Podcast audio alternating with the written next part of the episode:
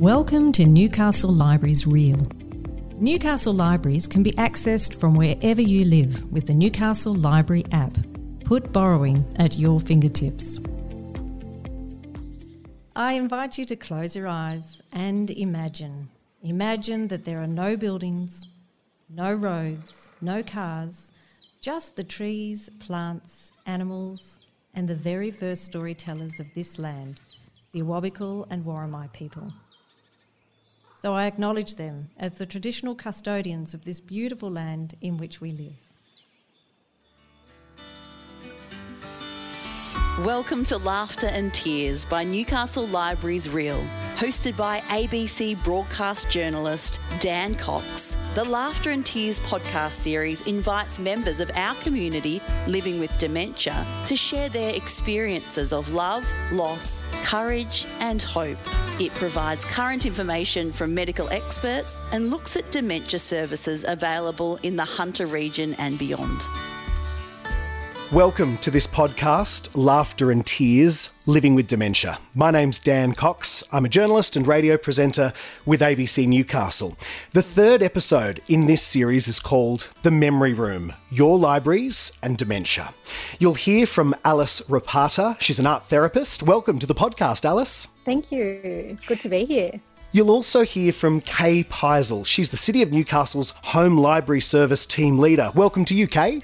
Hi, Jan. In this episode, you'll also hear from Kevin and Catherine Clayton. They've used the memory room in Newcastle and will tell you about their experience. Thanks for being part of the podcast, Kevin and Catherine. Oh, thank you for having us. There, Thank Dan. you, Dan. Alice, what is an art therapist? So, as an art therapist, I use art um, and imagery and art making to support um, participants' emotional and mental well-being. In the memory room, we use a photograph from the library's collection as a stimulus for conversation, and I facilitate sort of a more in depth look into the photograph. What is it about art and photography, Alice, that can help improve the well-being of people with dementia? Being photographs mainly of the Hunter region, most of the participants have some kind of connection to the images. And I guess what I'm interested in as an art therapist is discovering kind of more about that connection the emotional and personal connection that our participants have with the image, thinking about things like how the image makes them feel and what it is about the image that makes them feel that way. So, discovering their own personal narrative and allowing them the freedom to express their thoughts and feelings in the group through conversation and art making. What if speech is becoming a problem? Well, I think visual communication is really important as well. So, allowing the participants the opportunity to create an artwork and to express themselves visually is really important. Often I find as well when participants have the opportunity to reflect on their conversations that they've shared through art making or just um, represent their thoughts through art making, a lot more of the story kind of comes out. There's you know it's sometimes even like you know opening a window and just so much more of the story comes out and more of their memories are uncovered. So they create art, they look at photography. Do they look at art as well? well recently we have been to a few other locations besides the library so we've been looking at images in the library itself from the photo bank um, we've also been to the art gallery in newcastle as well which was a really visually stimulating um, session that week and we've also been to noah's recently as well where we overlooked the ocean we were lucky enough to see dolphins and it was a beautiful morning. And i think everybody really enjoyed that as well. And we looked at some images of the beach and things like that during that session. So it was lovely. So when I hear memory room, I think of people sitting around in a semicircle, but I've got to broaden my horizons. that's right. Can we can take the memory room anywhere. And i think it's also about that social connection as well. You know not just having our sessions at the library but having our sessions in other areas of community as well. So community connection is really important and being part of community is also so important Dementia affects people in various ways over time and in varying degrees. How important is it that there is a support person involved in the memory room, no matter where you are?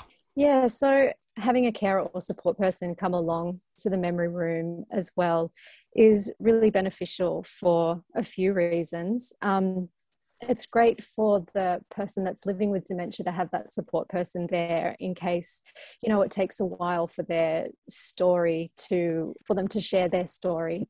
Sometimes having that person there can prompt them as well when they're trying to find the words to sort of string their story together and also it's great for the carers to have the support of other carers you know have the connection of other people that are going through similar circumstances and um, know that they're not alone in this journey of dementia as well.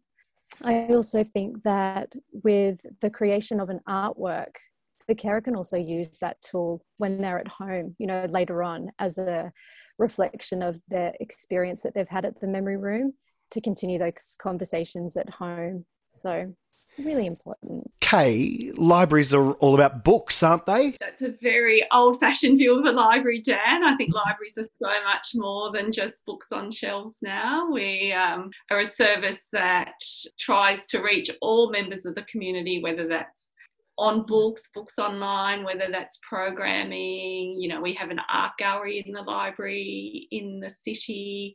We have um, computers and access to a lot of electronic devices that people use. So I think through our programming, we really try to reach a diverse range of people in the community from young children in all our baby and books and rock and roll rhyme story times through book clubs and author talks all the way through to um, reaching out to CALD community um, and to now having our memory room and reaching members in the community who live with dementia.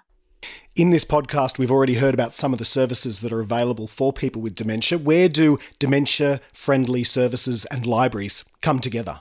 Well, I think that um, I found that there wasn't a lot of services in the community for dementia, which looked at kind of the social aspects of dementia.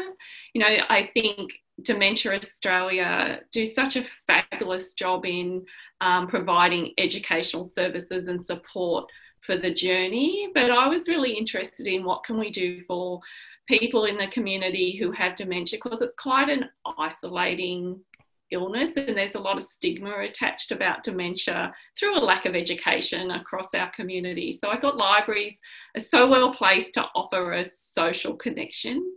We're public, we're free, we have safe and beautiful spaces and we want to you know we want to be available and support every member of the community that we can are you keen to hear from people with dementia and their supporters when it comes to libraries and what works, what could improve? Oh, absolutely.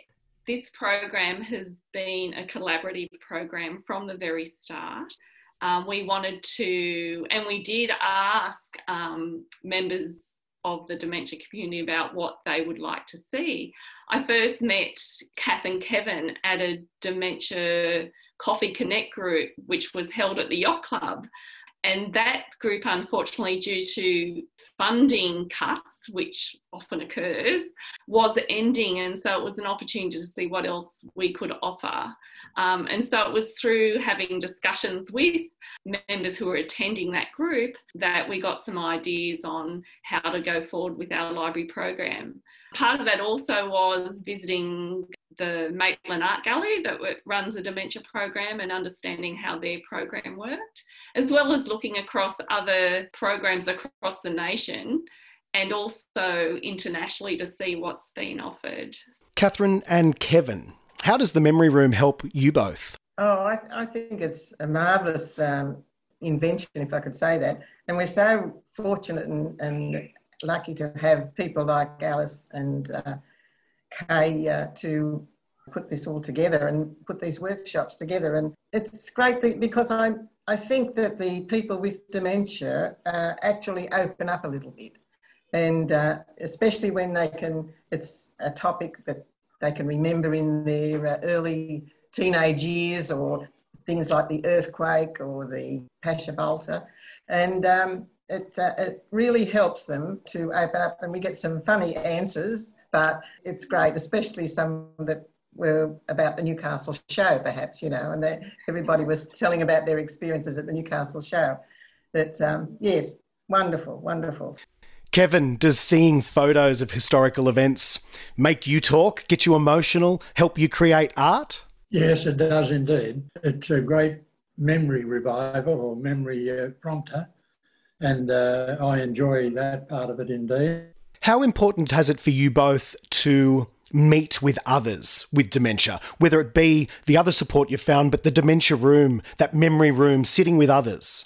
That's been a great part of the whole program was at the memory room and in the uh, area that was set up uh, and meeting with other other people that are suffering with dementia. It's uh, great to be able to do that. A very necessary part of the program. Good for you too, Catherine, as a support person. It it, it is, uh, Dan, and um, the people who are present there, you know, you can have a little chat, have a cup of coffee with them, and uh, you often pick up a little uh, a little bit of help. Uh, there was something that you haven't thought of doing in, in, in a certain way to help the your partner or your uh, person with dementia whom you're caring for. And uh, yes, little snippets of information come. Thanks for listening to Laughter and Tears. If you'd like to be part of the Memory Room to encourage conversation and connection with loved ones living with dementia, reach out to Newcastle Libraries. Kay, what have you noticed watching on and watching Alice facilitate? What have you noticed about the creation of art? Well, from the, the whole the process of the memory room, if I step back a bit from the art, I think it has been such a joyful experience because the conversations go in very unexpected places and always are wonderful. So I think that the project has been joyful, not just for the participants, but for the organisers of the program as well. One of the things that I love about the um, the art activity is which usually comes at the end of or towards the end of the session is that it builds on the conversations that's happened but it does allow an extra level of engagement i guess with the whether it's an image that we've been looking at or a piece of artwork. And, you know, there's some wonderful examples of some of the things Alice has done. One of my favourites was we when we were at Noah's and overlooking the beach and looking at dolphins. Alice had everyone in the group had a piece of paper and we all had to draw something on the paper that had to do with our memories of being at the beach but we only were given 20 seconds and after 20 seconds we had to pass that paper on to the next person around the table. So it was a very fast frantic drawing activity which everyone was involved in.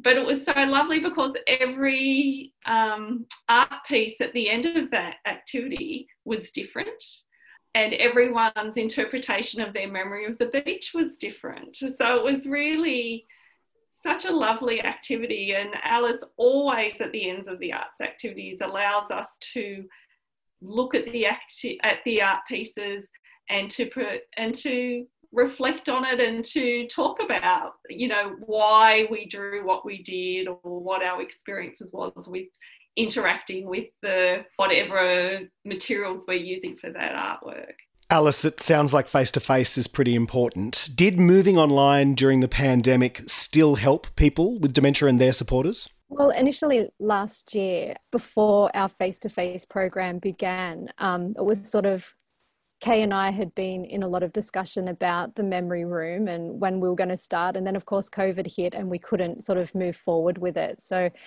Kay and I had quite a few conversations about how we could still reach our audience during that time. And I ended up doing some research on the library's photo bank and looking at images and creating narratives for those images, which we've got available to see online on the library's website now. And then, yeah, once face to face programming could actually begin again was quite a big moment for us with our first session of the memory room and it's really grown from there i think right now we're just trying to navigate that again you know what do we do now moving forward with the pandemic at the point that it's at at the moment and how can we you know keep connected to our participants Have you got a loved one living with dementia? Memory kits can help stimulate memories and create conversation, connection, and joy. Get yours now from Newcastle Libraries.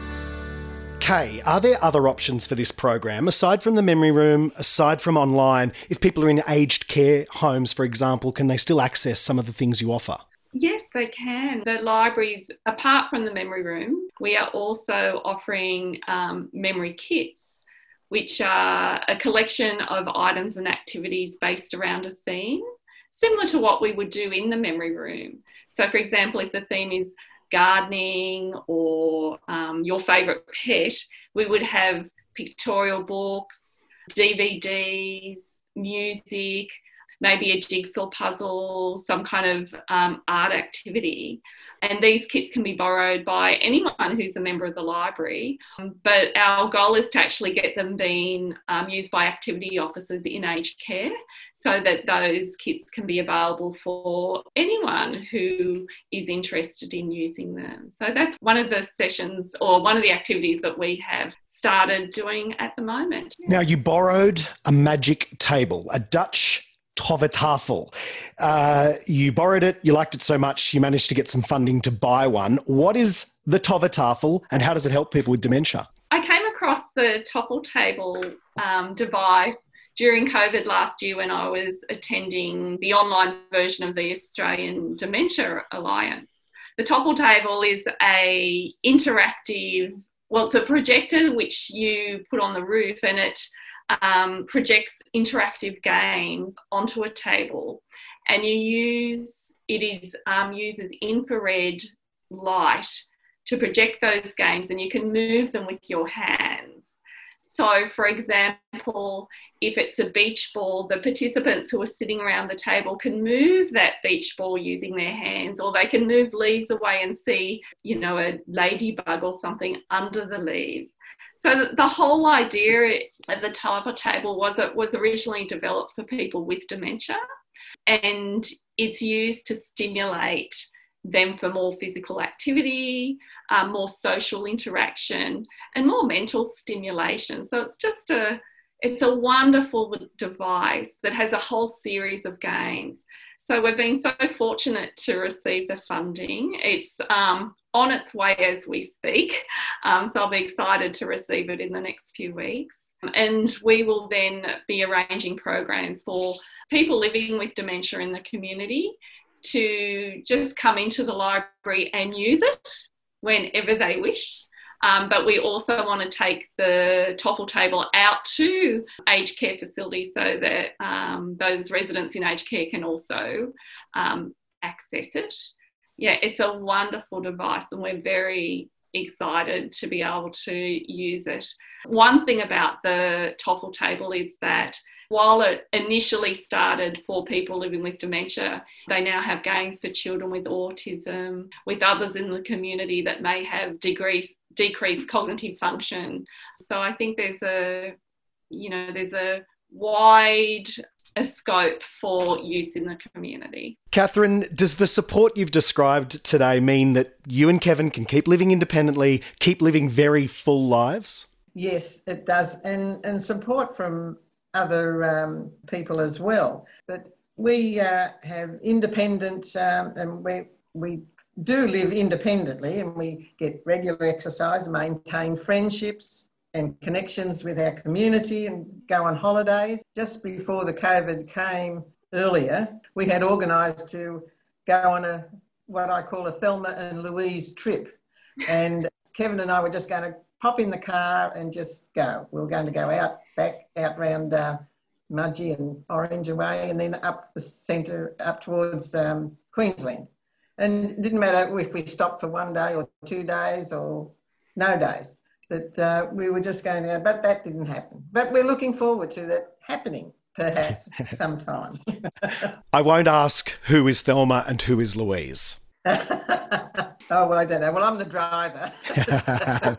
that answers some questions. Uh, Catherine, how can we become a more dementia friendly community? Oh, I think if, if uh, people and businesses or organisations can uh, really think about people with dementia. I, I, don't, it hasn't been thought of, I don't really think. For instance, now Kevin likes to read the Newcastle Herald. And so our local shop has the Herald, which is in, within walking distance. And he has a carer of a morning who takes him down to the shop and he picks up the paper and comes home. So that kills two birds with a one stone. But he cannot, he gets confused with money. So I organised to pay a week in advance for the uh, paper and he just goes down and picks it up and comes home. And they all know him down there. Hello, Kevin, how you going? And, and uh, he returns the compliments. And they really do accept him like that. But if, if other uh, organisations know of people with dementia, perhaps they can do similar uh, things. You know, I mean, even perhaps to I don't know taxis or Uber drivers being well, not specially trained, but just being aware that people with dementia they might have a little little badge on, say that I am a dementia person, and uh, they can you know react to that perhaps a little different way to what they would to a normal, if I say normal, uh, person getting in their Uber or, or taxi. But um, shops can do a lot, yes. Kevin, Newcastle Libraries trains its staff. You think dementia training should be offered to supermarkets, newsagents, cafes, taxi drivers? Well, it wouldn't hurt, Dan. Yeah. Uh, because uh, those that are worse off than me, as far as memory is concerned, uh, they need lots of help. People like myself that are in not in such bad way as far as memory is concerned, uh, we still need help and uh, and it's wonderful to receive that that helping hand, the hand of friendship coming out. Yeah. Kevin and Catherine, thank you for sharing your experiences with us. Uh, it's been great to hear from you. Thank you, Dan. Thank you very much, Dan. Alice, thank you for telling us about art therapy in the memory room. Thanks for joining us on the podcast. Thanks, Dan. It was lovely. And Kay, thank you for telling us what's on offer from Newcastle Libraries and the dementia friendly services. Much more than just books. Good to hear from you today. Thank you very much, Dan. Thanks for helping us raise awareness and educate others about living with dementia. Be sure to rate and review the podcast wherever you listen.